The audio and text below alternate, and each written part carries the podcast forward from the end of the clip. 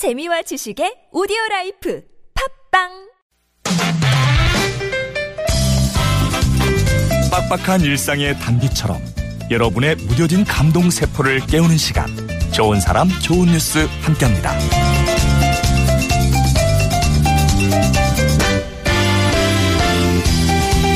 가진 걸 나누는 일 자체가 쉽지 않다 보니까 없는 형편에 더 어려운 이웃을 생각하는 마음은 우리에게 큰 감동을 주죠.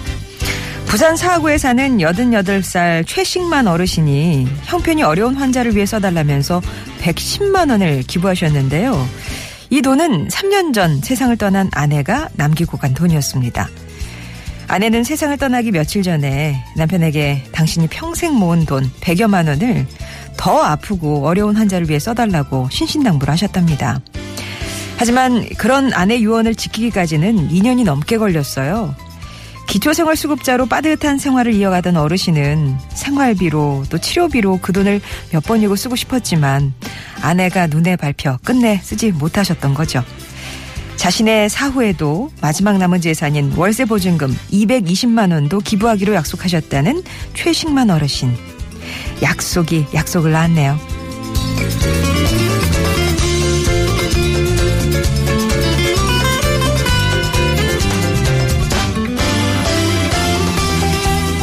자신의 작은 친절이 누군가에게로 가서 큰 힘이 되었다는 사연이 한 온라인 커뮤니티에서 화제입니다. 전국 곳곳에 비가 내린 지난 22일은 중복이었죠. 복다림을 겸해서 치킨을 주문한 한 청년은 비를 맞으며 치킨을 가져다 준 배달원이 고마워서 작은 음료수 한 병을 권했는데요. 며칠 후에 치킨집 주인에게서 장문의 문자를 받게 됐습니다. 청년이 사진을 찍어 올린 문자에는 비 오는 날 남편이 배달을 갔는데 친절히 음료수를 주셨다고 해서 감사한다는 내용이 담겨 있었어요. 그리고 뜻밖의 사연이 이어졌습니다. 우리 남편이 뇌출혈로 식물인간이었는데 많이 건강해져서 치킨집을 하게 됐다. 배달 가면 말이 어눌하니까 술 마셨다고 이상한 사람이라고 전화 오고 면박도 가끔 당해서 너무 좌절했는데 친절한 음료수 한 병 덕분에 감동하여 용기가 난다고 했다. 이런 얘기였죠.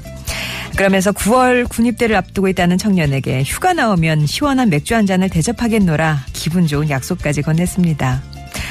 이 청년도 이런 작은 친절의 힘을 보면서 세상 사는 맛을 느꼈을 것 같네요. 지금까지 좋은 사람 좋은 뉴스였습니다.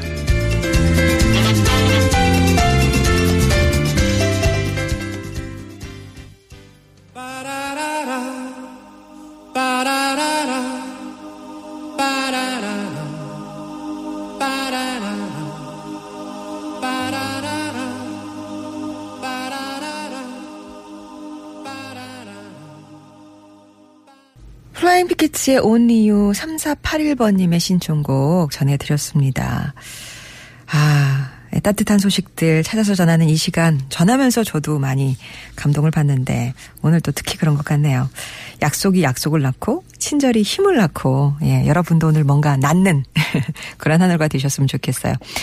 어, 주변에 소개하고 싶은 착한 이웃, 착한 뉴스 있으시면 언제든지 제보해 주시고요. 50원의 유료 문자 메시지 우물정 0951번 무료 모바일 메신저 카카오톡 TBS 앱이 열려 있습니다.